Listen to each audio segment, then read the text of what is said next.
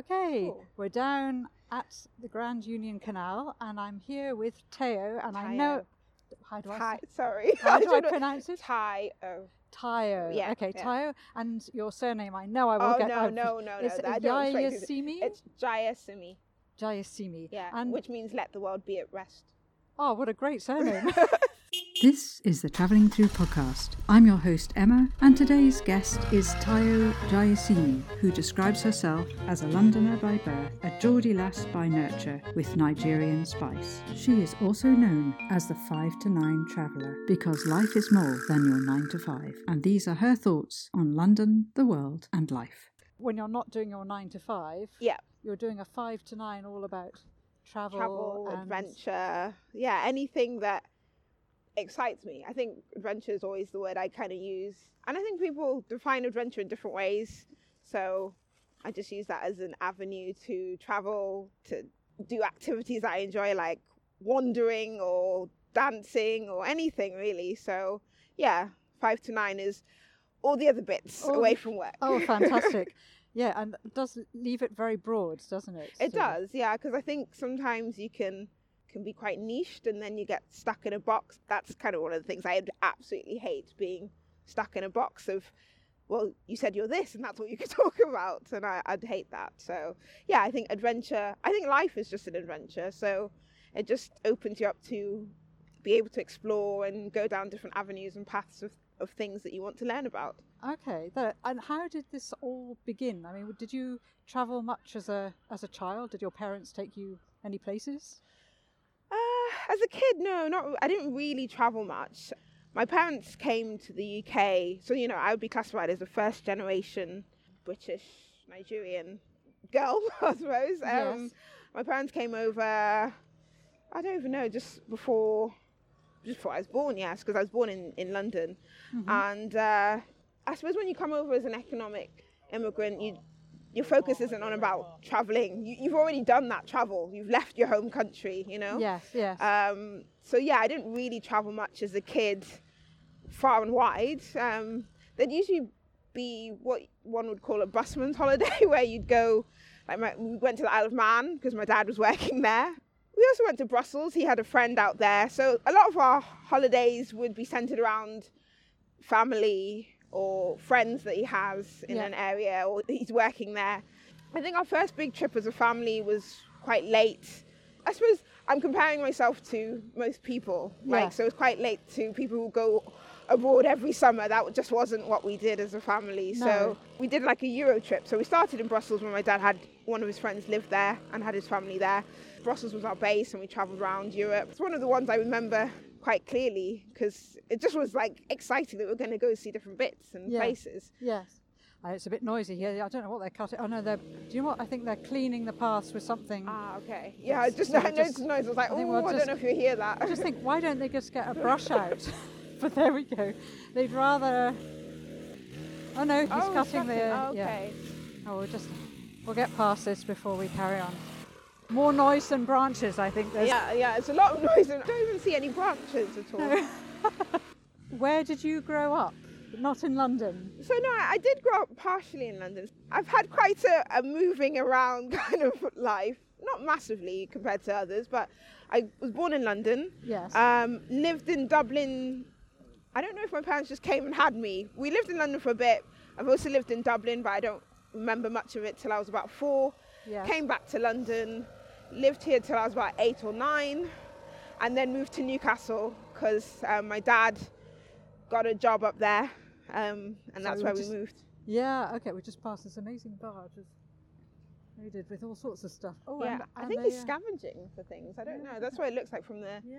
from the um, canal. yeah. Lots of people. stuff. Lots of people live down here in their barges, don't they? Yeah. On the canal.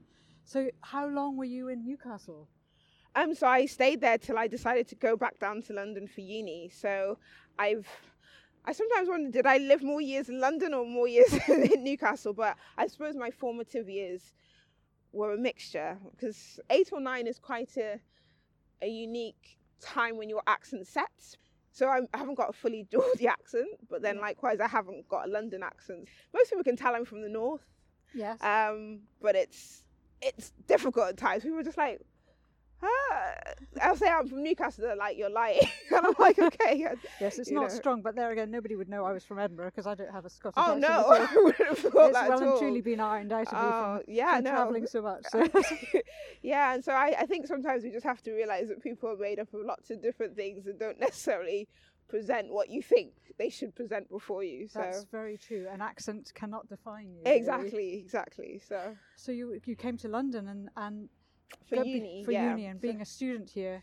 Obviously, London is a bit of a springboard to going places as well. Yeah, was that a I didn't actually travel much whilst at uni either. not? No, um, I was quite so the, you know the nine to five. I did pharmacy at, at uni, and so I was quite driven in that my summer holidays needed to be a placement or a work experience. And I think one of my work experiences, I actually worked in a pharmacy in America. Oh wow, So yeah, that was quite that's quite far to go. yeah, it is. Uh, my my uncle had What- done it previously, and he was, was raving about. He'd he'd been a pharmacist himself.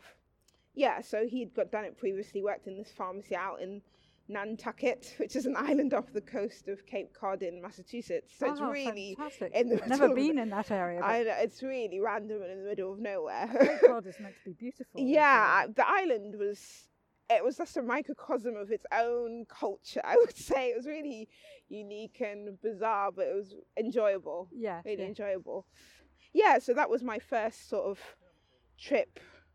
Actually, it was probably my first solo trip, really. I travelled abroad with my brother one summer um, to America where we went to stay with relatives. But yeah, that was my first trip solo. So I did a work experience there. Yes.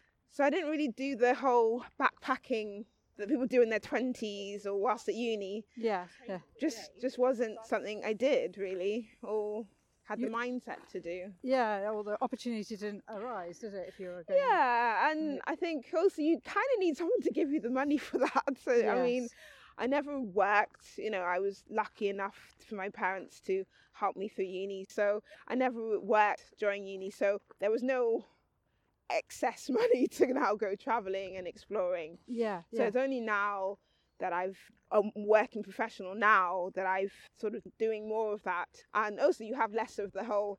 Ty, we don't want you to go there. there's, there's no discussion on that. I can just go because it's my money. So Uh, yeah. So you you are in control of that. completely. exactly, exactly. I still have it for my mother. She's not always happy about me going X, No. Y, Z.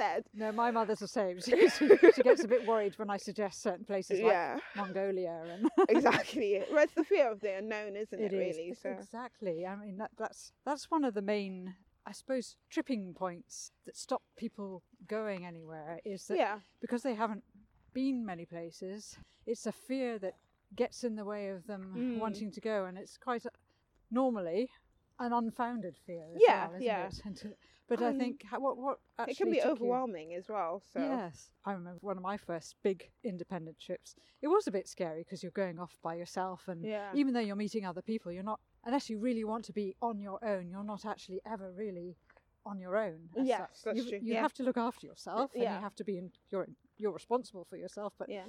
unless you want to be away from everybody, generally speaking, traveling alone. independently doesn't mean you're traveling alone. alone. Yeah, no, it's true. It's very true. I mean, I'd actually forgotten that I'd done this trip to Nantucket on my own. Like, I don't know why. I just, I think because I linked it to my career and like, oh, I'm getting this experience of working in a pharmacy in America. I hadn't really processed it that you're going by yourself to a place you don't know. You don't know anybody there. You're going to be living with the pharmacy owner and working out there and experiencing it there. So that was, yeah, that was quite interesting to realize I'd done it on Yes. reflection because you have a lot of conversations with other people about traveling solo and I had actually forgotten about that experience before I was going to do it you know do a long-term travel alone again Yeah. and I was like oh I've done this before why am I worried this time when I've done it before yeah I think it's always a different mindset I had back then And initially, when you sort of thought, right, I'm going to go out there and start exploring the world, what influenced your first decision to go to a place? Uh, so I think my first trip abroad without family or it being a family event um, was with my friend Chichi. I've spoken about her on my blog actually, because sometimes it can be a friend that pushes you out of your comfort zone. And I remember she was saying, "Oh, I'm going an elective.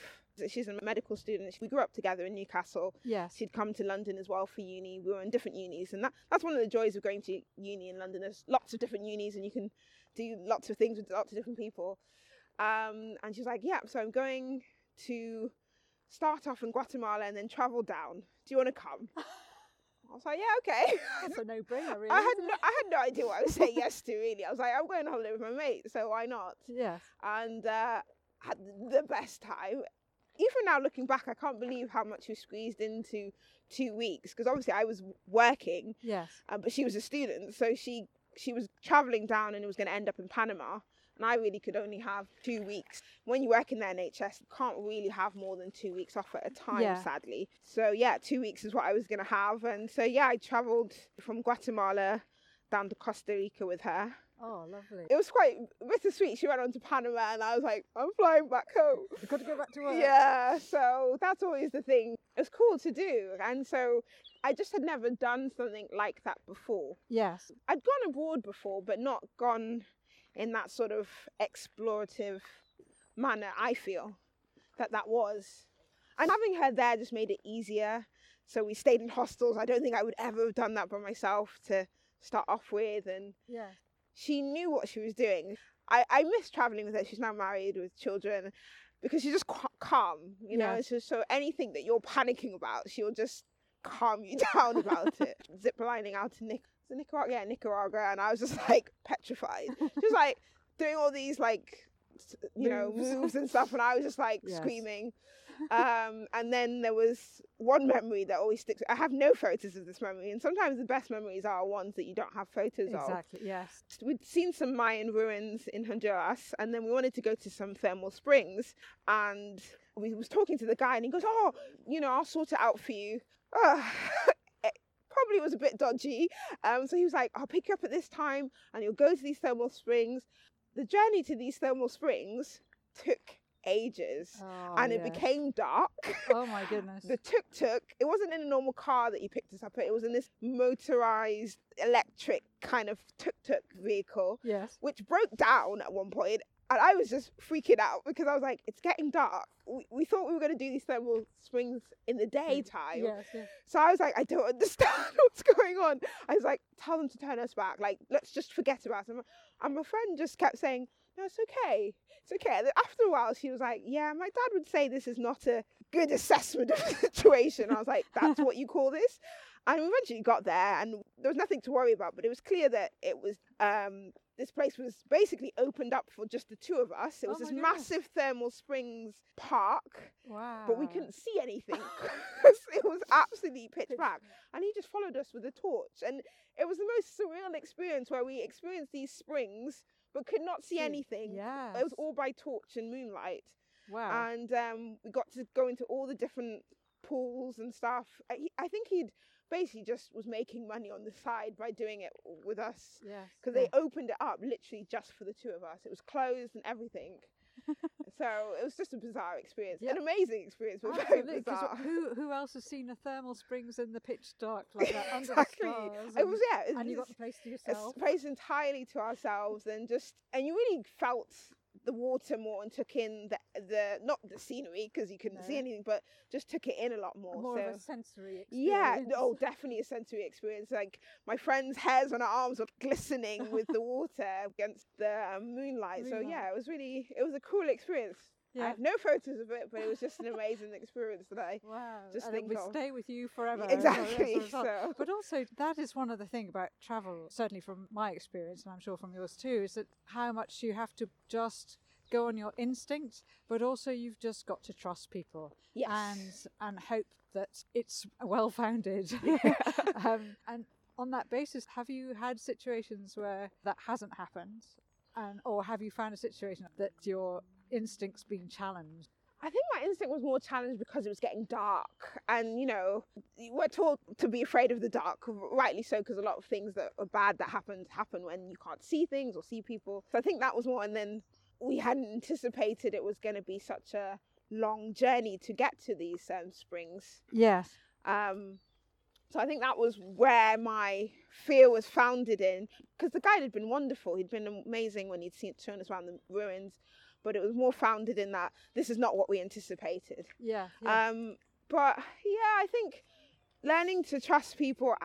Here comes the disco on wheels. Oh wow! I thought it was coming from the boat. um, I always say trust your gut because it's never usually wrong. Yeah, Um, I agree. Yeah, it's never usually wrong, and I've not. I can't think of many situations where I've been scared on my travels. I went sandboarding in Peru, Hmm. and we did three dunes. One mini one, one medium sized one, one massive one. And on the last one, I just knew, I just had this gut that I didn't want to do this. It's like I was at the top and it was massive, but the guy had already left, and I was just like, I was the last person there. I didn't want to do it. And yes. um, but I just felt I had no choice now because I was left there. But I was like, oh, well, Ty, everyone's done it. You need to do it. You can't get out of this. and so I was just like, you'll be fine. I was not fine. I ended up somersaulting and flipping over my head, rolling down this dune several times, and partially dislocated my shoulder. Ended up bleeding from the mouth. It was just an awful experience, and I really knew in that moment, but you knew you didn't want to do it, and so it's reinforced that Listen to your listen to your instincts. So even Yeah. if it means that you're gonna be making it difficult for everybody, Yeah. or people are gonna, it wasn't even a case of people gonna laugh at me. I just was like, I don't know how I'm gonna get out of the situation. There's, the guy is not here anymore. Yeah. But just trust your gut in tho- those kind of circumstances. Yeah. yes. Um, Sometimes I kind of wish some of the activities I do, I wish I'd done them younger. You're a bit more fearless when you're younger. Yes. In yes. terms of hurting your body, you don't think about that. Yeah. You just think, you just go for it. Yeah. Um, you know, when I see kids who are snowboarding or Oh doing my goodness, or yes. doing all sorts of, I'm like, it's to do with that sense of fearlessness that you you you get more of that as you get older. I feel anyway, Mm, mhm. um, in terms of physical activities, because you're aware that your body could break a bit more yes. when you're older. Yes. You know. so- You know what might happen or could happen. And that. And actually, yes, that's that can be quite paralysing and Yeah, what you decide to do or not do. Mm. Uh, but yes, it's it's sort of a self protection, really. yeah. so, and in that situation, I was right. so, um, I probably shouldn't have. I, I'd enjoyed the first two sandboarding down, and I didn't really need to do the last one. yes. Yeah. So, but you know, You it- seem to have recovered though. I have, I have. I mean, I've got a, a root canal um, as a lasting memory of that. To be honest, that I have to just live with. Okay, so that's part of your um your travel Yes, travel, sto- scars. travel yeah, scars, indeed. travel stories. This is very popular along here, isn't it? Yeah, it's good. I think more people are getting bikes now. They are, aren't they? Yeah, I've left my bike at my parents. I should uh, bring it down. Yes. And it's nice. It is actually nice and quite peaceful when when Yeah. we do get a moment to ourselves walking along here. Yeah, that's all I can think of really when it comes to that fearlessness. I find it odd that like my mum can be fearful about me traveling to X, Y, Z place. I'm like, you literally left your home that you knew all your life and came. She came with my dad, so it's, Why did they decide to leave? Um, so I think what people, a lot of people don't realise is some people just go with not the intention of staying actually. So my dad had come to Ireland. So even though I was born in London, Ireland is where he came for for post grad. My father's a doctor, Right. and he'd done his medicine in Nigeria, yes. and he'd I don't know he got some post. I should really ask him more details, but a do, post do a post grad um, postdoc kind of job opportunity. But the intention was to go back to Nigeria. It always was for them. Yes. So when they tell me that, I'm like, what? Because for me, I, this is my home. This is all I know. So I always find it odd when they say, yeah, that our t- intention was never to stay here. Yeah. Um, and so I then say, you know, what happened? And he goes that Nigeria went to, through a period where there were just no jobs. Okay. So my paternal granddad, my dad's dad, was no problem. Um, my dad's dad was uh, so- sort of said to him, "Do you have a job there?" And my dad was like, "Yes." He goes, "So stay, because there are no jobs here." So right. it was that issue that caused them, caused my dad to stay, because there was a lot of issues in terms of jobs and financial security. And my, my grandfather's like, if you have a job in the UK, why are you going to leave to come back Of and course. seek a yeah. to have a job. And my mum always says, like, my dad, our garage was full of bits of bits and pieces that he bought to set up his own hospital. That's what he wanted to Oh, do in? Nigeria. Yeah, I actually think that's what happens to a lot of people. Actually, their plan is to come make money and then go back, and then but the country you may have come from just doesn't recover in that stability that you were hoping for. Things have cha- changed or Yeah. moved on, or it's a different Exactly. different and, situation. and I think my mother said she realised when we moved to Newcastle that we probably weren't going back Okay. at that point. Yeah. And uh, that's what she says. And that's one of the reasons she was like, I need to take your education more seriously. I was like, kind of always wonder what were you doing before then. but um, um, yeah, she just said she could see we were now here in the UK long haul. And that's quite interesting because I'm sure, I'm not sure my mum left Nigeria knowing that she wasn't going to go back either. Okay. So I never really explored it with them, their thoughts, because I just think, why would you have gone back? Like you said, I'm just like, why would you have gone back? This is home. Yes. It's yeah, because it's all I know. it's what's so. familiar. Yeah, exactly. So have you? You've obviously been to Nigeria. Yes, I have many, many times. I think the first time, the first time I went, I was six months. Don't recall that at all. of course not. Um, and then after that first time, I was nine, I think. So it was quite late. Well, not late, but just it was young, and I didn't have a good experience. I have to say, because I think, I think one of the things is if you've known something to be like this all your life, and then you go to something so radically different and, and not really prepped No, no. appropriately. So I wasn't like expecting that light gets taken or um it was just a very different environment from what I was used to in the UK. Of course. And it's I a culture shock. it was a culture shock, yes. And for a nine-year-old, it's like, yeah. probably get me out Yeah. of here, is it? Um and I didn't go with my mother. Oh, So right, I went with my dad and my mum was came to join us, but yes. I yes, just didn't enjoy it. Yes. So I was just like, why would I want to come come and visit again? Um, and that's the honest. I'm sure my parents would be like really not happy me saying that, but I, it's the truth. I didn't enjoy it when I was, and we went around Christmas time, so Christmas wasn't how I was used to seeing it. I remember getting gifts, and I don't recall coming back with those gifts. So Oh? I just didn't enjoy our Christmas out there. But so were you kind of on show as well? Because yeah, we went to visit everybody. yeah. Yes. So So I just felt like we were dragged around to visit so many people. And as a nine year old, you don't want to be dragged around to yeah. see one uncle or one auntie that you don't really know. Yes. Yes. So yeah, I mean, so then after that, when was the next time? I think I didn't go back since I was 21 for a Oh, wedding. a big, big. yeah, yeah, gap. it was a big gap, a And massive how did gap. you how did you view it Better as an adult? Better, Yes. um, because we were going for a joyous occasion, so that's always a good thing. yes. And for um, somebody that you knew. Yes, but I still, I think I didn't really truly. You know, I hear other people who go to Nigeria and they have so much fun and they have they do this and do that, and that just wasn't the experience I was having. So I couldn't really relate to people when they said they enjoyed going to visit Nigeria. So it was only till 2017 that I had a good time in Nigeria. Okay. Because you're older, you can demand to do more things and can be more in control of what you want to go and see and do. But you still need people to show you around and to navigate. People know you're a foreigner straight, like you're not what we call Naija, Naija. Like you're not, you're Nigerian. It looks, but like as soon as you open your mouth, they're like, oh, this one is from abroad. Yes. so so that's that's actually quite interesting because for you, I mean, your your parents are Nigerian, Yeah. and your roots are Nigerian, and, Mhm. and yet you're really you're British, British, yeah. So your culture's a British culture, and, then- and a Nigerian and a. Nigerian yeah, culture. fused. so you're a fusion. Yeah, that's what I always like to say. how- I mean, how did the Nigerians respond to that? Did you feel kind of certain things were very familiar to you, and yet other things were not? And or did you feel that when you were there, you were I you suppose it just depends. went into it, went you just flow? you go with the flow and like you're hanging out with family, so it's gonna be fine. Yeah. It's more when like you're encountering people who are just not your family, so people might think you're rude because you know Nigeria is really much based on respect and. The younger you are, the less important you are. But I don't have that mindset. And also, I, I look younger than my age. So I think a lot of people assume I'm a kid sometimes. With the food, have you? Oh, I grew up eating Nigerian- Nigerian foods. did? Yeah, I and mean, have you learnt as a result to cook it? Ca- Are you a good Nigerian cook? Ah, my mother would say no.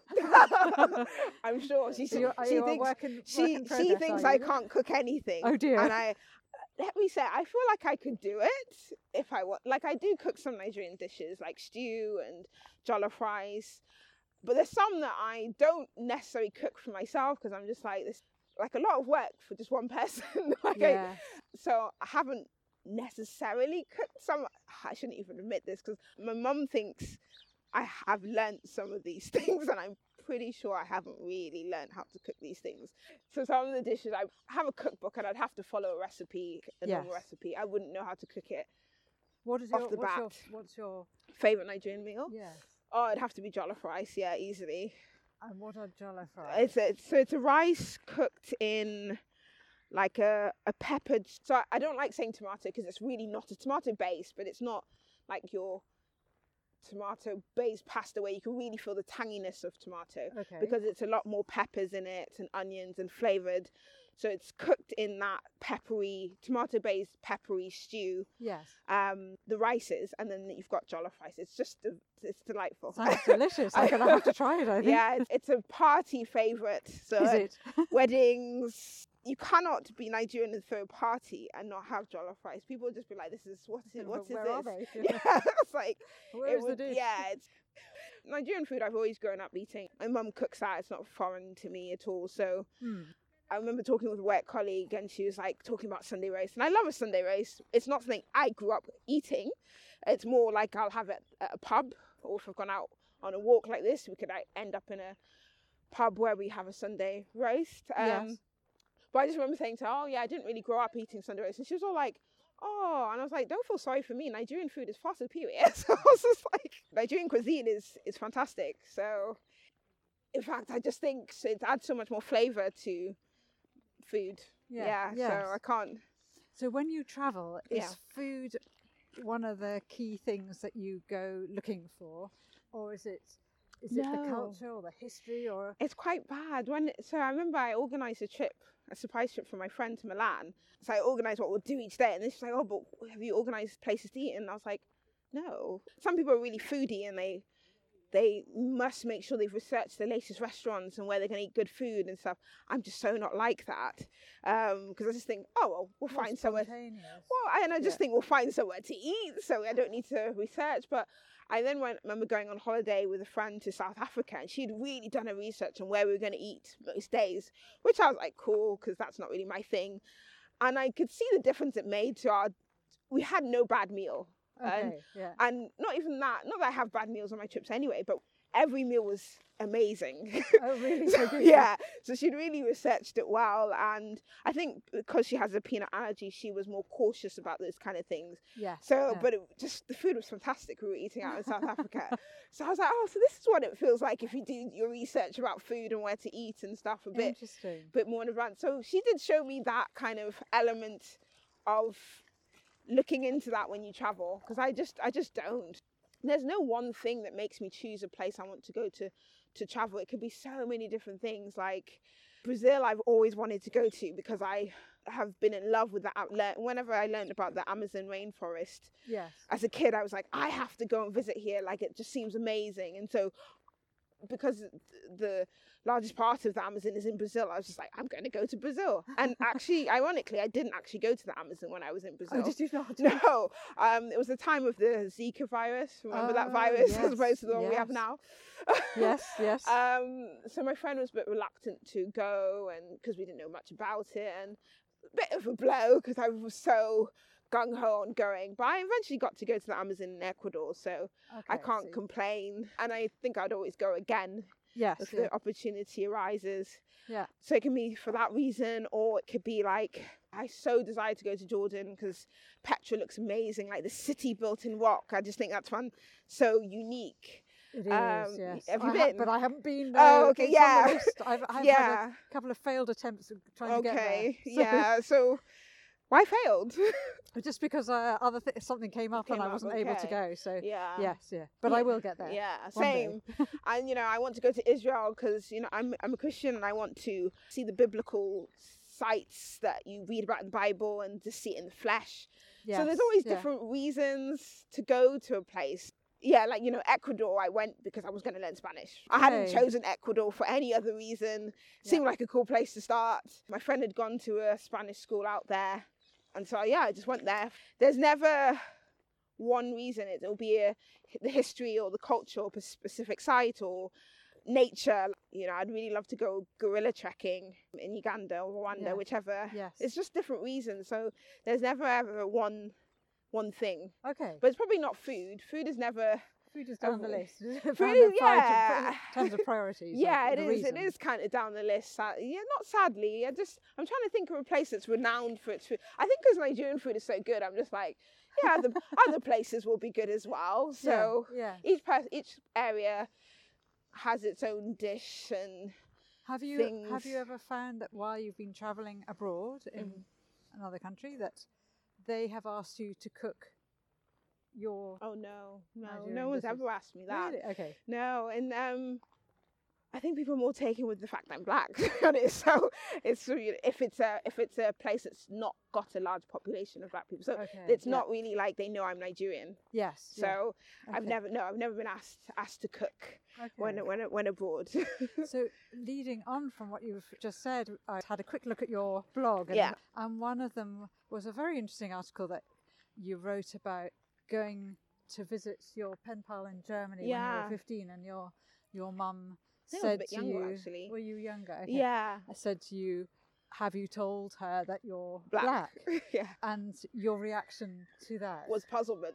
Yes, like, "Oh, yes, no, I haven't. Why, why, why do I need to? yes, and you did. I did. Well, I Um, did because she wouldn't let me go. Otherwise, yeah, really? you, could- Yeah, I mean, yeah. this. I always encourage people to go and read like my experiences because you you just get another perspective of how people live in the world, Of and, course, and yeah. that's for everybody. It doesn't need to be a particular race or Yes. gender.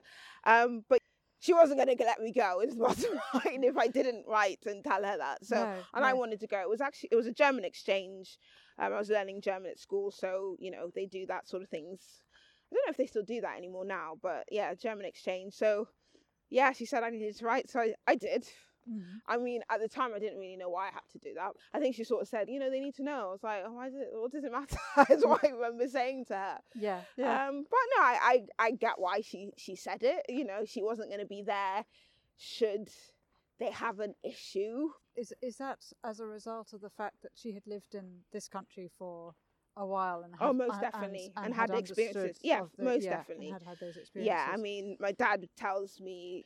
So my mum's parents um, came and studied. You know, my, my grandfather, who was a professor, yeah, he studied at LSE, as Right. did my grandmother. So they had been here in the times where they would see signs: no blacks, no dogs, no Irish. Yes. So yeah, you can't you you ha- you go off.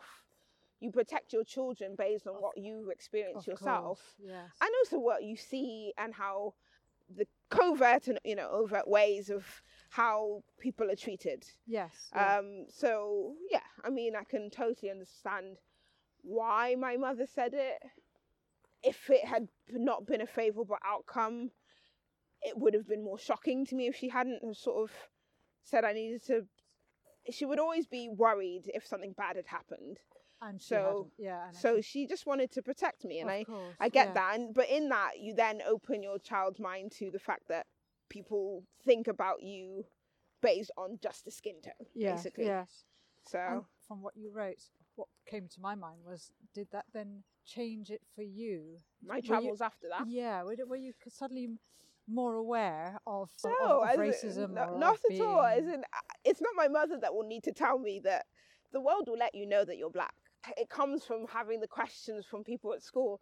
Why are your palms a different coloured skin tone? Like it's those questions that make you re- realize that you're not what everyone sees every day. So yeah, yeah. I know some people think, oh, your mother should have put that idea into your mind, or, but I'm just like, it's not from my mother that I was aware that I'm black. the earliest memories of being, I would say, othered, you know, as a little kid, just. I was with another girl who was Asian, and we were like, the way my school was, there was smaller kids and older kids, and there was like a barrier between us, and we just wave at them. yeah. And she just came and was like, I don't like dark people. Oh, And I was just like, wow, she's a tiny kid. We're talking about like four. oh my So where has that come from? Yeah, So yeah, yeah. yeah, like where has that come from? Because she wouldn't have seen. We're in Newcastle. She wouldn't have met many black people or Asians. I I would say. Um, Hmm. but she said it so powerfully and so strongly there's those memories that just stay with you that you're Yeah. aware of. I could describe the little girl. If you brought a picture of the little girl to me, I would know what she looked like. Yeah. So the knowledge of racism comes from others, Yes. Yes. from how they interact with you. yes. So even though like someone asking me like why are your palms this color, it's not from a racist question, but no one's asking the white girl why is, does your hair become greasy after a few days? You know, it's these are things that you are made aware of your difference in the world by others. Yes. So and it's, it goes well beyond i mean curiosity to just to understand because i when i was in i was traveling in vietnam in an area where there were no tourists Yeah. and and i had that where they were actually touching my skin Yeah. and wondering whether my freckles would rub rub off off. yeah. you know and my hair was red and well not so red now but, but was much redder and curly and they Yeah. wanted to touch it and because it was different to It was different to them. and but that was more all about Curiosity, and wh- which also happens, like the curiosity. yeah But it's when that curiosity comes to being treated differently. exactly And that's what I don't think people get the nuances between that yeah because people are like, oh, well, I was. People always give me the example like, well, you know, people stare at me and I'm like, yeah, but are they treating you differently to any human? And that's where people don't want to really hear that that you are treated at times badly. yeah And people are like, oh, they had an off day. No, they did not have an off day because I just saw them treat you with absolute respect yes and not me. So yeah it's yes, that kind of thing that people don't get. yes the balance um, of respect is skewed coming to london as well so you're in a, you're in a, a very multicultural environment Yeah, I love London for that. it, and, yeah. And going to ucl and then now Kings. Ki- oh, sorry, Kings. beg I'm a. Yeah, Kings, girl. Kings. Sorry, a Kings That's girl. I do apologise. Yes, and now working as a as Pharmacist, yeah. in a hospital. Is London where you feel more at home because it is so multicultural and No, even though actually. it has even though it has its problems, Yeah, so of course. huge problems as Yeah. well. No, home for me, when people ask where is home, I say Newcastle. Um, You do, Yeah. yeah. I really do because it's where I grew up. It's where I have my friends.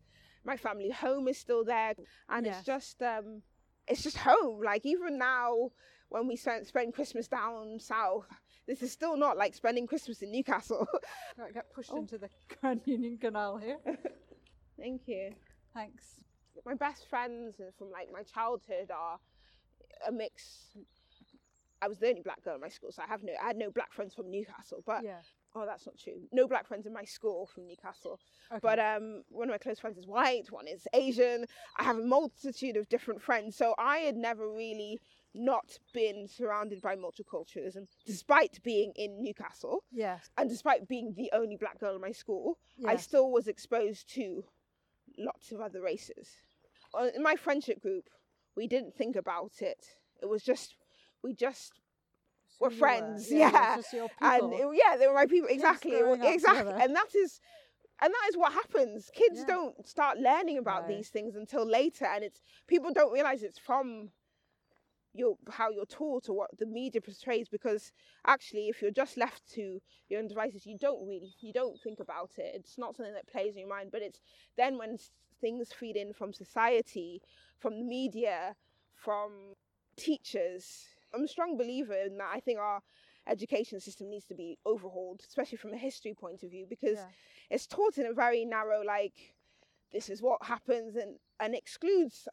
I'm not even just saying black people, just excludes any other race, as if like Yeah, no yeah. other race existed but the white people when it comes to history. I mean, you learn about Greek and Roman and Egyptian, but it's it's not well rounded, it's not well balanced. And I know you can't learn everything, but it's also very skewed. Like, Yes. You know, At this in, in the 21st century, there needs to be some kind of change to open it up and be broader in its outlook rather than than just talking about Charles I and exactly. You know, and um, Battle of Hastings Yeah, several times. Yeah. So yeah, I mean, Newcastle's home. I love London because of its diversity and there's always change. There's always things to do. I always say London. You can eat any cuisine in the world in London. Newcastle's home. How I like to describe myself is I'm a Londoner by birth, a Geordie lass by nurture with Nigerian spice. fantastic. That's literally my little motto That's to sum it. up myself. Love it. Because yeah, Yes, it's good to have a summing up of yourself. isn't it? yeah, I mean, I don't even know how how that came about. yeah, someone was questioning, what, do you not classify yourself as Nigerian? And I was like, and I think that's the thing. You can be lots of different things. Definitely. You don't have to be this this one thing. I wasn't born in Nigeria. I haven't lived there, but I know I have a lot of Nigerian culture in me. Yeah. Some people might not even know. I can understand my parents' language fluently. Can you speak it? Cannot speak it fully. so I'm I'm what they call um, receptively bilingual in that I can understand Oh, the wow. language, but I cannot speak it. Interesting. Yeah, I, I had only recently learned that's what I am. that I'm receptively bilingual. Yeah. Receptively bilingual. Yeah, Okay. so that adds another layer of things because when someone says sends like a funny video that's in that language, if I was to translate this, this wouldn't just be as rich because the language is what makes it funny. Things get lost in the translation. Definitely. Yes. Um, the and nuance of what. exactly, of and just saying. and it has more power in that thing that you're watching or reading or listening to. Not reading because I can't read it either, but listening to. So Nigerian some- music is very poignant for you because you you understand it. I don't really know many songs in Yoruba. Like there's Afro beats, which is a thing now, but a lot of Yoruba now gets mixed with English. What do you call it? You Yoruba, Yoruba. Yeah. Okay. which I'm sure That's people the, will, the language. the language. I'm sure people will mock me from how I'm pronouncing it as well. To be honest, it's just one of the things. Uh, how many languages are there in Nigeria. Nigeria? Okay, so the official language, which I love to tell people, is English. And they're like, oh, I'm like, yeah, because, you know, Britain invaded, took over Nigeria. Like, people don't know that. That's what I mean about the history. The colonialism of other countries. Yeah. Nigeria didn't wake up and just decide to start speaking English. Like, Britain came and took over the country, and people don't like it because it's uncomfortable, but that's part of your history, Yes. and you need to own it. Yes. Like, it's, I'm not saying you're a bad person when I sort of say this, No. and you don't need to take it as it being bad, but it's part It's of your history. fact. It's fact. Yeah. And Britain did that to a lot of countries, so a lot of countries speak English for that reason. Yes. There's a reason Latin America speaks Spanish. It didn't Oh, happen well, just of course. Yeah. so. So it's um a lot of things. Oh, it's a beautiful place to take oh a wow. photo. Yes, that's great. Without dropping it. my phone in the canal. It's the first day of spring, isn't it? Is it? Today, I think, or today or tomorrow. Is yeah. it? Well, it's lovely to be out in it, even though the sun isn't shining. I know. I was like, Britain, why are you grey Again. again? Again. Yeah. So, um, but yeah, no. So the official So- language of Nigeria is English, Yes. um, and then there's three main languages: Yoruba, Hausa, and Igbo. Okay. And then there's over 250 dialects and languages, right. like unique. So there's a lot of languages in Nigeria. You know, one of my best friends isn't from one of the main tribes, so those three. Ah, we see. are on the capital, Capital ring. yeah. And uh, yeah, she, so her main language isn't not that she speaks it; she understands it. She's like me; she's receptively bilingual with the bridge. Actually, Seven and a quarter miles to Paddington. that sounds hard to believe. Actually, Richmond Bridge is ten miles. There we go. If you're cycling, it's that's not, yeah, that's- it's not that bad. Actually, yeah, it's true. Actually, it's totally doable. So sorry, I keep into No, no, it's fine. It's so fine. so with the languages, a lot of languages by area, I imagine, are they, or are they tribal Um, it's by languages? tribes, yeah. And I think what people don't realize is that it's funny. Like it's something I was reflecting on when I went traveling in South America and thinking about tribes, like Peru and Bolivia. There's like this border is just created by somebody else, and now you split the tribe where the language is spoken on both sides, and they're Yes. the same tribe, but one is Bolivian um, nationality and one is Peru, and that's because someone came along and just drew borders, and that's essentially what has happened in a lot of countries that were colonized by other countries. They've just gone and said we're going to carve out this bit, and actually that's not always a sensible thing to do because you're breaking up tribes or areas that didn't need to be together or don't affiliate with each other with each other. Mhm. and I think what people don't want to admit is that's a lot of the reason for problems because you just lumped people together that actually didn't need to be together. Not, and I don't mean it's that you can't work with people, but It didn't when work. it didn't wasn't work, naturally- it wasn't a natural. natural thing, Yeah. you know. So as a result of that, there are issues to do with that. Um, I, I you know.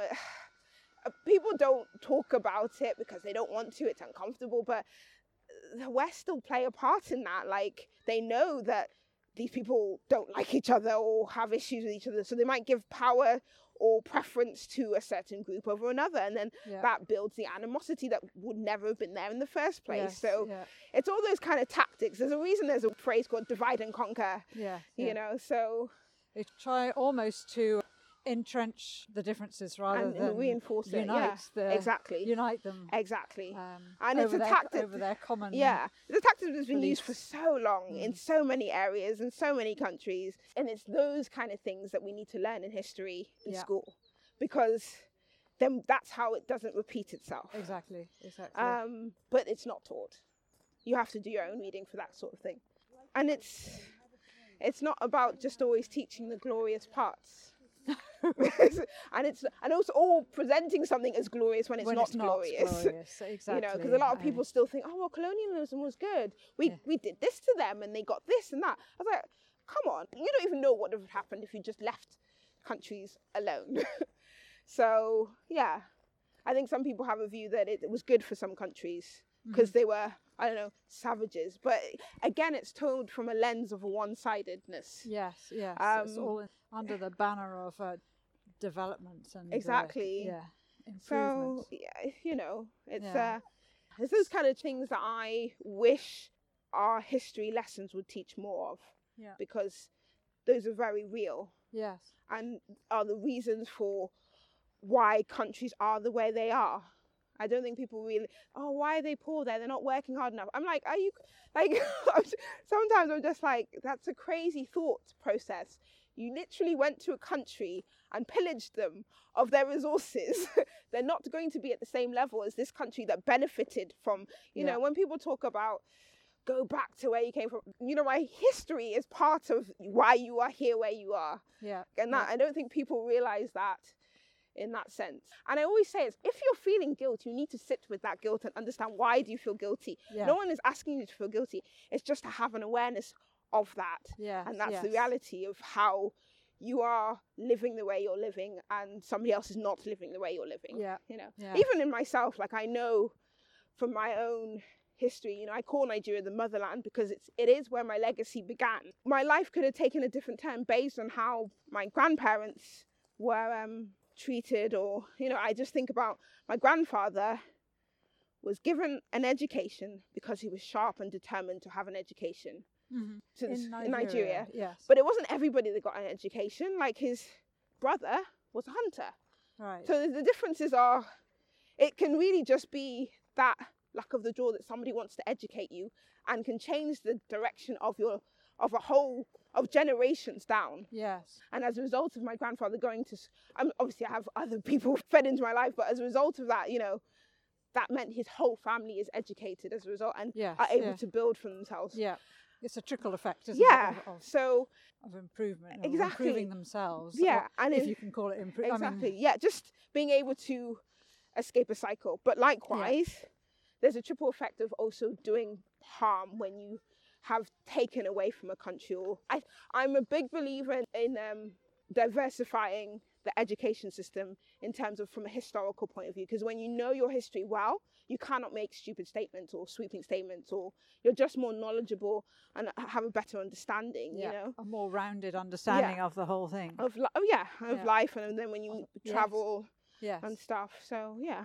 Coming back to your, your pharmacy training, hmm have you thought, or maybe you've done it already, have you uh, taken those or want to take those skills abroad and apply them in a in say uh, in Nigeria or another African country or in South America where there's a need for I would love to, but it, it's it's quite difficult actually. Um, a lot of places need you to register as a pharmacist there, which means taking their exams, restudying, retraining. So it's not a I'm just going to go there and work as a pharmacist. It doesn't work like that. You'd need to register as a pharmacist there, and often they have their entry point is that you need to take their exams. yes that you need to study to again even though you've got a degree in one country it's not um reciprocal in that sense Okay. sadly even And working for an, I mean I don't know but with the NGOs and so in that respect yes but a lot of the time there's such a lot of focus on nurses and doctors and not other, not other professions sadly yeah i have looked into it and it's there's always something that's not stopping me but just either the role isn't there or they're saying oh we want only medics or we want only nurses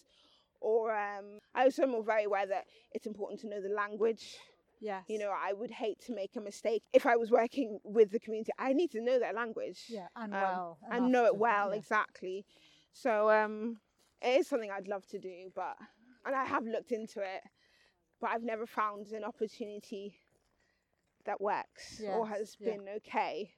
Because I, I don't want to study for X, like a, you know, for, for, for the example, sake for- of it when yeah. you yeah for example, so if I wanted to go to America, we're looking at about two years before I could actually practice as a pharmacist. Like I need to okay take the exam. It's just it's a if it's a short term thing, then the studying is not worth it okay yes uh, for me, Yes. anyways. Um, yes so it's just weighing up what's What's practical? what's practical Yeah. yeah There's not many humanitarian pharmacists or pharmacists who work abroad that I meet. If they're going to work abroad, they're re- uprooting their lives and now living in that country fully, yes not yeah. on a short stint. I don't meet many who go on a short stint, not in the capacity. They may be of a pharmacist background, but they may not be working in that country in a pharmacy capacity. okay Yeah. so- So, uh, m- utilizing the fact that they have the pharmacy skills, but not necessarily in a pharmacist role. yes Yeah. yes So, Okay.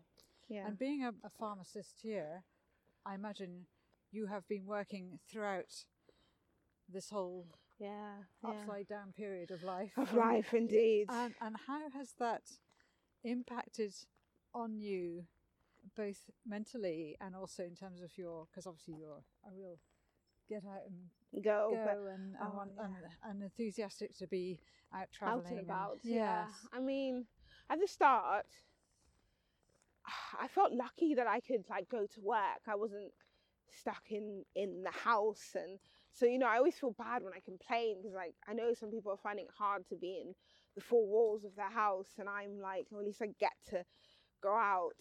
Um, And you're working in which hospital are you? at? it's a hospital up in in London. Mhm. um, uh, with yeah, I specialize in cancer, so I'm I'm working with um, cancer patients is is my Okay. speciality. But you know, so it, it was good to have that continuation of work, and Yes, yes. that's a bit of that normality in a time where it's not normal at all. But as time has ticked on, it has been draining because, and especially in my speciality, I was sort of saying to my friend that uh, I read these notes of what's going on with the patient and them getting this cancer diagnosis, or it's they've progressed, or it's getting worse, or but usually you have an outlet of you have an outlet of like you go and see your friends, or you're going to do something joyous, or just something Yes. to distract from this and Yeah, i've yeah. realized that i don't have that so it's made me question do i still want to be in cancer because it's not actually not that i went into it as you know i stumbled into it as a speciality but it can be quite depressing Yeah. because it's Yeah. some people are getting diagnoses and they're not going to get better Yes. um yeah. so it's that it's maybe like do i want to do this for the next x amount of years but i know it's because i don't have i'm literally going to work doing this coming home and it's on repeat that whole and i think during the darker months it was even harder Of course, yes. because i, I just there'd be weeks i wasn't seeing sunshine so and that's really tough on you, and also because obviously you're having to go to work with a very positive attitude. Well, as positive as you can be, I imagine, Mm. for the patients that you're mm. you're seeing. And just work colleagues as well. Yeah. Yes. Um, so yeah, it's uh, this lockdown, lockdown three is what I call it, 3.0, um, has been the hardest for me. Has it? Uh, yeah, and and I think it's a mixture of the fact that I moved out, so I'm you know living on my own, Mhm. um, but I also don't have an outlet to meet up with friends and to go and explore here and to go and do different things. Yes. Yes. Um, and I could see that I was just eating so on like just comfort eating. And I'm not even that way inclined, but it was just uh, it was just like what is there to to do? And I'm not I don't I watch TV, but I'm not like a Netflix girl where I watch it excessively in that you know when some people say, Oh my like they love to like sit in their bed and curl up and be watching Netflix. That's just really not me. In January, um so I'm a massive Strictly Come Dancing fan. Are you Like absolutely massive. Yeah, Everyone who knows me knows that's avid so- watcher? avid watcher. So um, I follow some of the, you know, on social media, some of the Strictly Come Dancing stars. So one of them uh, was offering dance classes online, and I was like, yeah, why not? I, th- I think he'll be a good teacher. Like, not I think he will be an amazing teacher. So hon- honestly, it is the best thing I ever did for lockdown because it's been like a ray of sunshine yeah. something to look forward to to do and has forced me to dance as well because I've always loved dancing. Last year, when everything kicked off, it was like February time. I'd actually just finished. I'd gone to Bulgaria on a ski holiday. I'd come back. I was preparing to move to Mhm. where I'm living now. Yes. Um, and then everything just shut down. And I'd finished my dance because I was learning ballroom at the time. Oh, were you? Yeah, and so I was going to school, and I'd, so I'd, everything was in preparation for me to be moving to London and starting a new life in that sense. Yes. So initially, I was like, okay, let me just do some classes on from YouTube. But I was like, this isn't the same. I don't like like it. Just it just wasn't the same. So I just thought, oh, and because you didn't know how long all of this was going to be, I was just Yeah, like, you know what, I'll just wait till we can go back into the studio because dancing is really a It's a It's- tactile thing. you know, it's just it's just so much nicer people. with other people yeah, like the atmosphere. so I just was like, I'll just wait till we can go back into the studio and then I can dance properly then. And that just turned into how like I just did not dance all year. And it was just, I was like, something that I just loved to do and I was doing weekly. I just went from doing it to not doing it at all. Yeah. So when January came, I was like, look, I don't know how long this is going to go on for anymore now. This is the option I have. So let me just do online, even though I wasn't all gung ho for it to start off with Yeah. and maybe I'll feel better about it because it's from a strictly pro. So, so and I did it, and honestly, it's been fantastic. Has I've it? Yeah. just loved it because so it's it's five days a week, and the the video only stays for 24 hours. So Okay, I so have, have to do do it it. because I'm going yes. to work. Yeah. So it's done live from five to six Yes. and I'm at work. So I'm not doing it live, sadly. And I'd love to have done it live, but I wasn't working from home like some people were doing and were able to tailor your lifestyle of a bit more. Yes. So yeah, I wasn't doing it live, but it just meant I had to do it at some point before I go back to work because it'll be gone by the time I get back. Yes, So some days I was like, I was so tired. Don't want to do anything. I was like, Ty, you paid for this class. You have to do it. Sometimes I was doing the class at one in the morning. Were you really? Oh because I was just like, it has to get But done. isn't that funny? Isn't it? Because you pay for something, eh, or Mm. however, it, there's more value attached to it, and then you feel uh, that you have to do it so for, Yes. for whatever reason. and so I just wasn't making excuses. And as a result, I and I would always feel happier after doing it. Maybe not at the one o'clock in the morning. Sometimes I was like, Ty, if you'd done this earlier, you would be getting better results from what you because I'd see I'm like, I can't do this move. But what dancing are you doing then? So you- he um so Giovanni is the teacher. uh, Giovanni. yes. Giovanni um What's and his- the Pernice. Pernice. Okay. Um I don't know if I pronounced it properly. Okay. He's a fantastic teacher. Like I mean it goes without saying, but I, sometimes you don't always know they could be a good performer, but could they be a good teacher? You don't know.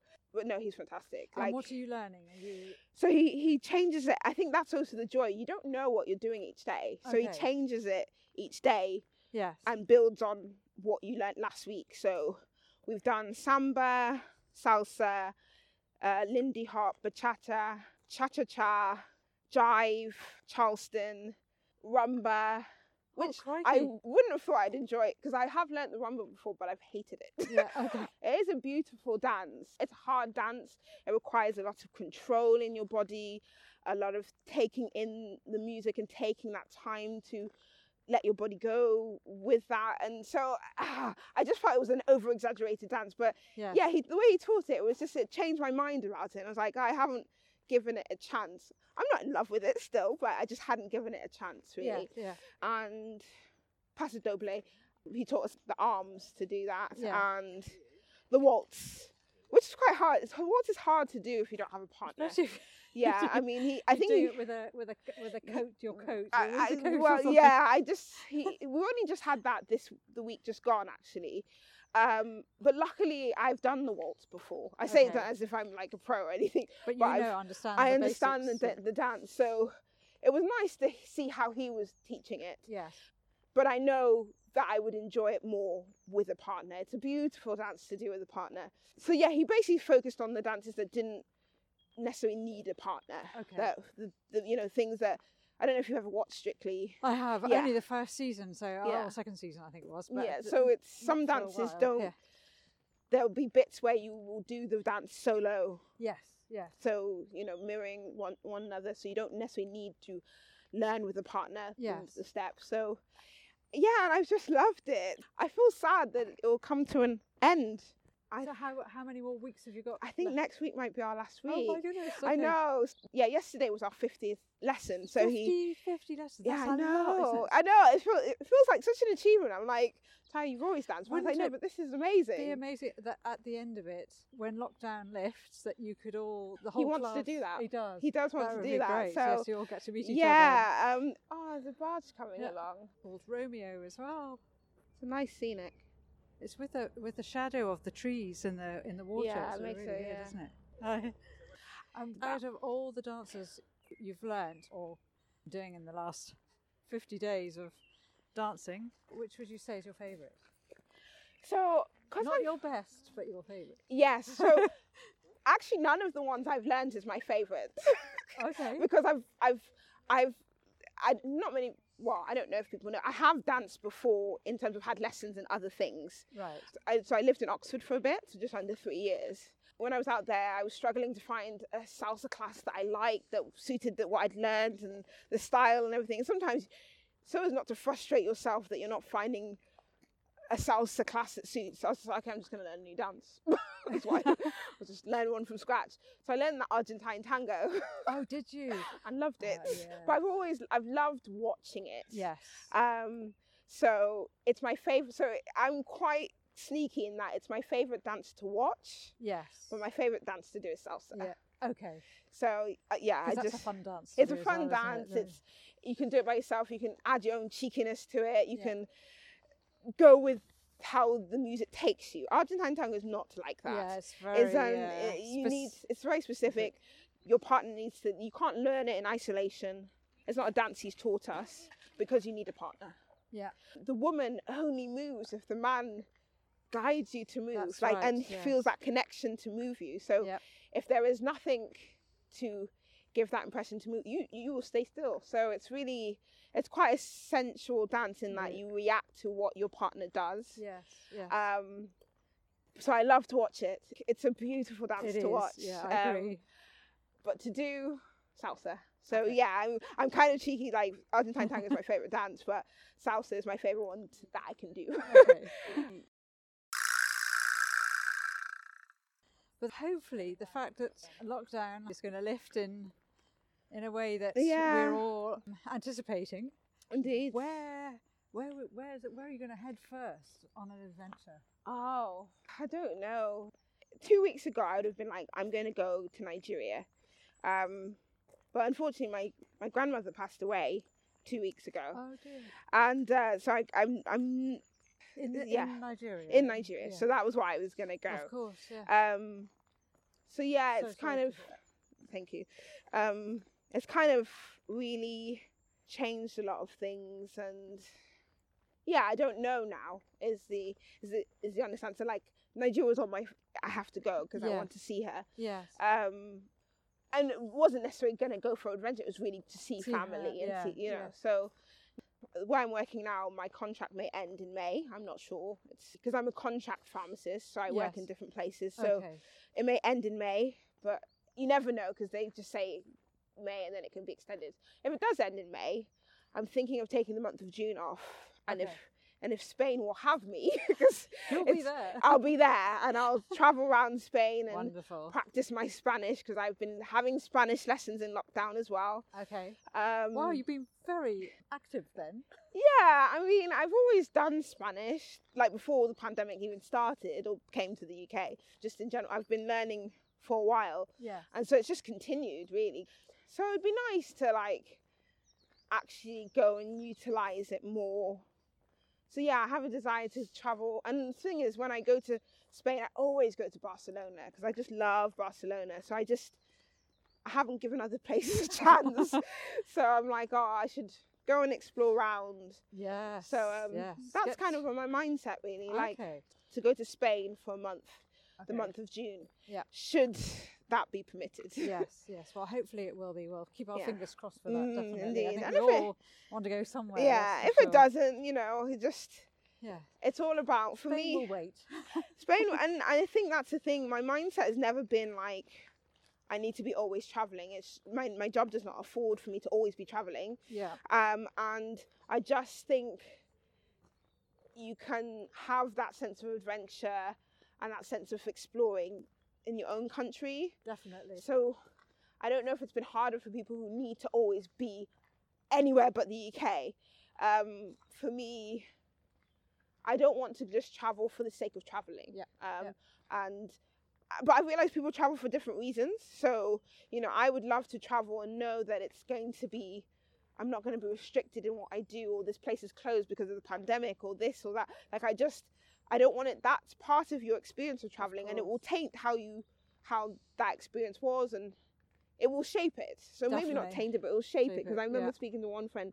She'd gone to Mexico, and she's like, loads of places were closed. We had to like, wear a mask everywhere, and it was hot, and it was nice, but she was just like, It isn't normal to wear a mask. yeah, exactly. and I was like of the same. That's something I've always had of the same mindset that I don't want to be traveling for the sake of traveling and say I've gone here. I really want to learn and get experience and spend time and yeah, see things. And where in the UK have you been that's made a big impact on you? Ooh, good question. Um, Just like throw that across.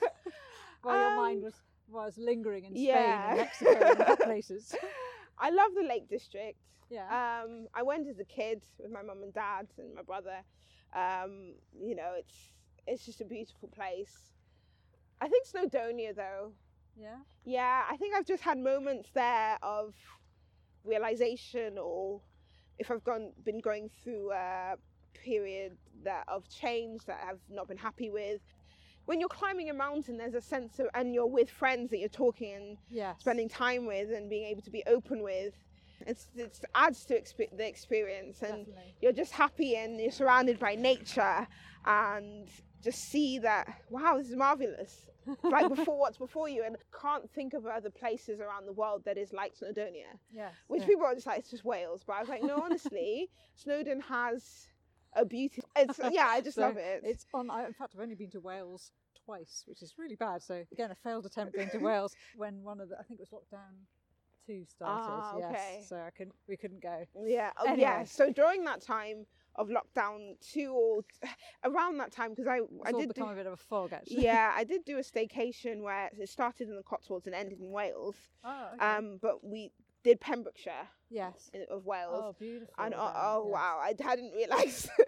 I'd recommend going there. I do have a blog post that I'm eventually at some point going to write and release about where we stayed because it was just so unique and we found it so randomly. Do, yeah. yeah, it's this tiny village that no one would ever stay in, but I'm so glad we did because it just was so tranquil. That's the word I'd use. So tranquil, and in a in a time when it's anything has been but tranquil and peaceful, Yes. it was so needed. I'm a city girl, but I like to go and explore and enjoy this countryside yeah. Appreciate. It. And appreciate moments, it. Yeah. And think, oh gosh, I mean, this village was tiny, as in we arrived and we had no toilet roll and there was no shop. so it's like, It's more like a hamlet. yeah. Well, I always thought that, but when I googled it, it was like it's called a village, and I was like, oh, okay, what was it called? Dale. Dale. Okay. And um, but I it was look it so tranquil and so peaceful, Wonderful. and um, So yeah. talking of your blogs and the blog pieces that you write, and, and also actually your, your website Mm-hmm. generally, I mean, it's very much an inspiring website with you're very enthusiastic on it. And, and, I'm and glad also- that comes across. It does very much so. But when you're writing, are you writing towards a, a specific audience, I, or are you are you just writing to inspire anybody to? I would hope it was uh, it was anybody that would want to read it. Yeah. Um, I'm just writing from like, I've enjoyed this and I want other people to enjoy it and I want you to know about it. And my writing style is um, really conversational so that it's as if I'm having the conversation with you, um, colloquial, not formal really. yeah. And um, yeah, I'm just hoping someone reads it and be like, oh, this sounds, how she's describing or what she's experiencing sounds really cool. I want to go and, and do that too. yeah. That's what I'm hoping for. But I understand, like, if you see the person on the blog, that, you know, not everyone puts themselves front and center yeah. um, of the blog. But if you see yourselves, you tend to align with people who look like you. That's just uh, yeah. the way, you know, and that's part of the issue that people don't like to discuss. Like, that's why people tend to hire people that look like them, or people tend to assimilate or hang out with people that look like them. You have to sometimes make a conscious effort to mix with people who are not like you. Yes. Um, yes. More for other people, like I've never had to make a conscious effort because I'm a minority. So that's that's kind of I would assume a lot of people who read my blog would be female, Yes. would be black, Yes. would have a fused culture Yeah. like myself. But I'm but that's not who I'm I'm not writing thinking that's the person reading my blog Right. because I'm just talking to somebody who's like me okay. basically and I feel like anybody could be like me Yeah. if yeah. that's my hope Yeah. anyway. Um No, because it's quite interesting because I wonder whether women, first, First generation, generation, in, in the UK, yeah. from wherever around the world, have reached out to you and said, "Oh, this is amazing. We haven't thought to do this. Well, we're in, we're in a barge underneath the bridge here, Um, and Yeah. and have and have said, "Can I come with you and walk with you?" Or that Um, so I think so two, two actually yeah now that you've reminded me of one that was local actually I remember so I engage on people with on different social platforms Yes. um, so Instagram face, Facebook or Twitter and I remember one fellow blogger was like oh I'm not in the Christmas spirit and I don't really like not that she didn't like Christmas but she just wasn't feeling festive and I was just like I'm going Christmas tree hunting and she was like what I was like I guarantee you that will get you in the spirit of Christmas. and so I just invited her along. I, I don't I'd never met her before. Yeah. And I was just like, yeah, come with me and we'll go looking at the Christmas trees around London. I promise you that will get you feeling festive. and she went with me and she was like, oh my gosh, these people don't even realize you can do things that are free. yes, yeah. That you can explore. So that was just a mini little adventure that I do I do yearly by myself. do you do that every year? Yeah, I tried. Like this last year was difficult because I was Yes. I only got to see two trees. I usually try and see like a minimum of five, um, but because of the tiers changing, and then now I went to see what tree? I saw the Trafalgar Square. Oh yes. No, not Trafalgar Square. Um, Covent Covent Garden, Yes. And which I see every year anyway because Okay. it's it doesn't change much. Um, and then I went to see the tree at Wembley um, Stadium. Oh gosh. Yeah, so I I walked- Think I've ever been to that. I walked from Harrow to Wembley, so yeah, I was like determined. I was like, I'm going to see another tree. Well done. So I got to see two last year, but usually, yeah, I try and make a trip for myself to go see the trees of London because Okay. London really A do, do- Christmas tree pilgrimage. Yeah, I call it Christmas tree hunting Oh, because Okay. a lot of the times I don't know what they're going to look like because they change every year. They do, So the ones in Trafalgar Square and Covent Garden they stay the same, but in other areas they can you just don't know what design that's going to be before you. So uh, or who sponsored it that year and Yeah. Yeah. So I like to see and be and just be wowed and be like, oh my gosh, look at this tree. um, so yeah, that was one where we went around looking at Christmas trees and I did get her in the festive spirit, and so I was really happy. I was like, see, I knew this would get you into the festive spirit. Um, so every year I do a roundup of where I've been because it's a nice place where I can do my photo dump of Yeah. where I've been Yes. but I didn't realize that people could read it and then come away with it and ask you questions. So, from one of them, I because I'd gone to South America for four months, traveling solo, Yes. A girl reached out to me. I see that you did this trip. I'd love to do something like this. I knew she was Nigerian purely from her name. She had a Nigerian name, so I Okay, could guess that she was. So I don't necessarily know her full background, but I could guess from her name she must have Nigerian heritage. And she was just like, you know, my parents are apprehensive about me going by myself, and she just had all the same things that, that I knew she would be experiencing because I am of the same heritage as her, Yes, and, yeah. and had the same things like, why must you go by yourself? Can't you find a friend? The- like all the things that like mothers worry about, or do, family worry about. yes. I think it helped that because I knew how a Nigerian mother would be like. I said to her, Your mother is going to worry. It doesn't matter how much you do your research and present, you're going to do this, you're going to do that. She's going to worry, so just accept that. um, and then I was just able to give her pointers.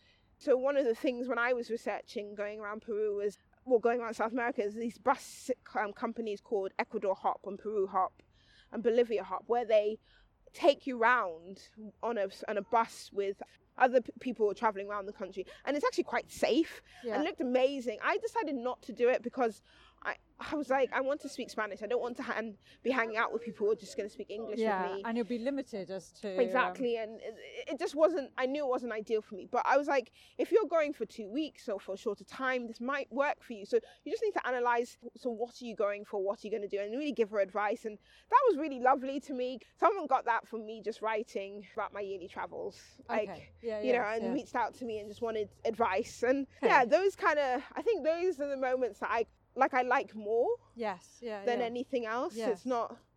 because I, follow um, an Instagram. There's three women. It's very much about black women in the outdoors, in nature, to encourage. Oh, what's the name of the group? I've forgotten. Oh, okay. I think it's called Black Women in Nature or something like Oh, that. okay. Yes, I know But that one. Yeah, it's yeah, yeah. It's very, it's very much um, aimed at trying to encourage more black women to, yeah, to get out. experience, Yeah. get out, get outdoors, basically, yeah, yeah. and enjoy the outside. yeah. I don't know whether, whether in this country that's also a problem. Oh, is it an American group? Yeah, it's an? American group, okay. so it's not an, not a British group. And whether not a problem, that's the wrong word, but whether It- it's it- just it's- something that black women don't. Uh, it, it isn't for them, or it's something that they never actually considered doing. Yeah, I actually gave a talk the- about this because it's very, it's just multi-layered. So there's not, there's not one reason why, why you're not seeing. Yeah, there's not one reason why people might not be engaging with the outdoors. I mean, th- there is reasons like it's that people don't feel welcomed or they they are concerned about being in an environment that's not where they're seen. Yes. But there's also things like lack of access, like which can affect any race. Yeah, Like yes. you know, um, there's a statistic where like actually about 90%, 92% of black and Asian um, population live in urban areas. I mean, that's ridiculously high. Like 90% live in urban areas. So yeah. somewhere like the Peak District is not easy to get to. No, I mean, I've organised a, a yeah. trip to the Peak District with my church group. We had to organise a coach for 50 of us, and it's not an easy thing. It really Yeah. requires a lot of planning. So if you don't have a car, Yeah. that's automatically going to be a, an issue. If you don't have free time, people just assume that people have free time. Like something I've always thought about is like, I didn't grow up doing the things I do now, Right. so it is new to me. Yeah. Um, and that folds into two things. It's new to me where other people have done this all their lives because it was part of their family growing up. yes. But if it's not, it could be not part of your family going for multiple reasons. As I've said, my parents came course, yeah. over to work. yeah. They came over for a different reason. Yeah. And That was their full focus. really, yeah, and so I mean they have free time now, but it's you have to realize where people are growing up from and coming their backgrounds that they're coming from that actually it wasn't in their psyche to take me and my brother to places where they were going to be hiking and Yeah. climbing and doing they didn't do that themselves and Yeah. also this wasn't where they grew up yeah. so I think people forget that feeds into it. And also, even though it's not my experience, other people may be like, their parents are working. So the concept of free time or um, disposable income is not afforded. And that's not, that, actually, that's not race based, but that plays a part into whether people get ex- that exposure to these Yeah, places. yeah, so for sure. that's why I say it's multi-layered, like it's not one thing. But also, even for example, someone's asked me to come and give a talk, and they were using terminology that I was like, I don't know what any of this means. Like, like I'm gonna be honest, like you're making an assumption because I've been outdoors. I know what this this means, and that actually, I'm confident. Even in the language you use, you're not being Yeah, inclusive yeah, in that yeah, sense. And, and uh, I don't mean inclusive in terms of from a diversity, but I mean they were talking about outdoor terminology. I was like, I don't know what that is. but because it was an outdoor affair, they just okay, yeah, I just just like, assume. yeah, I would then Also, know. it's an assumption, isn't it? Yeah. That, that you would know. um so it's those kind of things that you can make people feel like not welcomed Yes, or not yeah. part of this world. Yes. Um Or you're on the wrong stage. kind of thing. yeah.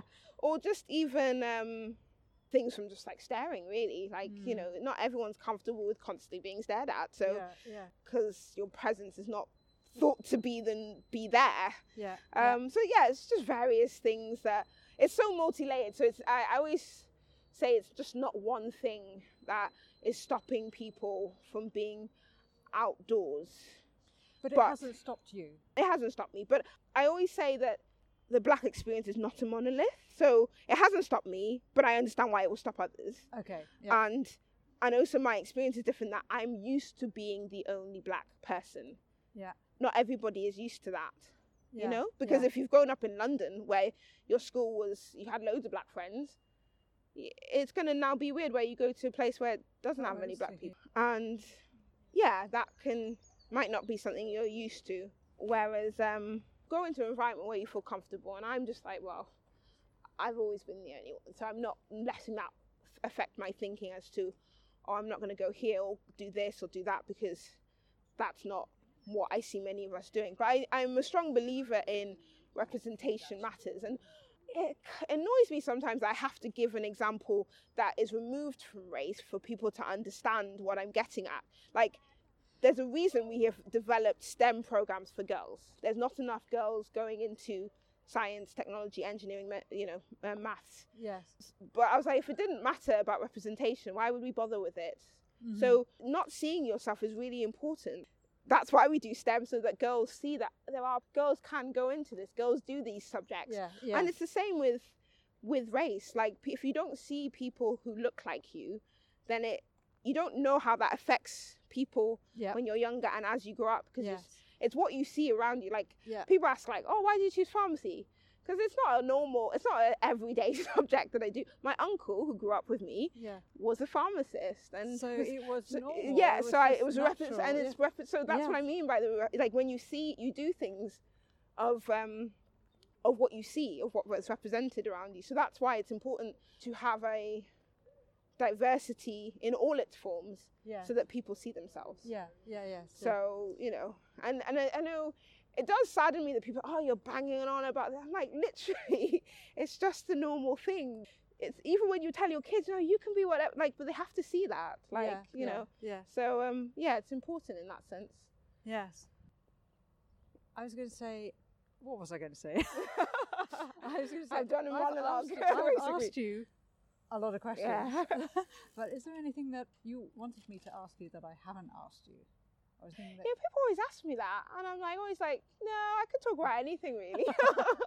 um, yeah, no. so you- you're on Instagram and Facebook and, and Twitter, and my blog, and blog. which is called The Five to Nine Traveller. I don't even think I've mentioned Traveller. it. Yeah, And I think the five to nine traveller as a name Yeah. is fantastic. So Yeah. that is that is great. I mean, we've touched on your blog and what you've been writing. Yeah.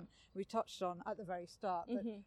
the five to nine is actually the uh, opposite of your nine yeah, to five. Yep, to help- indeed. If I didn't have a nine to five, I wouldn't be doing The any of the five five to nine. where did the five to nine name come from? So I remember reading. As a final yeah, wrapping up. I remember reading an article by the BBC um, that was talking about Nigeria's five to nine hustle culture, and it was like it was, it was weird that it was Nigeria. Like a lot of people will have their main job and then have a side hustle yeah. that they're doing, and and I was just like, oh, that's so that's so cool. I was like, so what's my side hustle? And I just remember thinking, yeah, adventure is my side hustle. It's like one of my tag phrases, like adventure is my side hustle.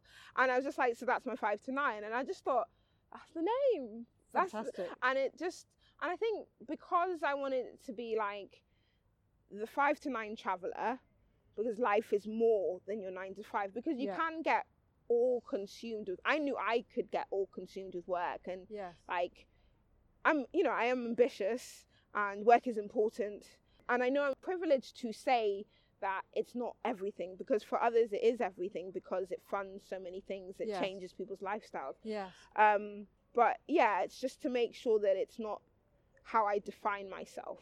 Yes. That my work is, and I know f- through many lessons. You know, when people ask, "Oh, what do you do?" Like that's such a common first question. yeah. What do you do? But what do you do? But actually, I'm proud of being a pharmacist, but that's not all I am. yeah. Yeah. And I needed to detach my self worth from my work okay. so that it's not defined by that Yeah. alone. And that's kind of why, like, because life is more than your nine to five. Eight hours of the day that you're doing this job, it's not everything of life. Yes. No, I think that's great. It's a fantastic answer as well. but I love, I love it, and also it's very memorable as, a, as Yes, a, as a hope so. title as well. Yeah. So you you, you got Yeah. it. So, So, so where is the five to nine traveller? Where is that heading as a concept? It's a concept. It's true, isn't it? I'm hoping to revamp the blog. Yes. Um, I'd like to do more talks, really. I also forget that my audience are working professionals. I think another strand to it is that your life stops or slows down when you have a job. That you Mhm. can't go on these adventures, you can't do these things yeah. because you have a job. Yes. And that's not true. You can.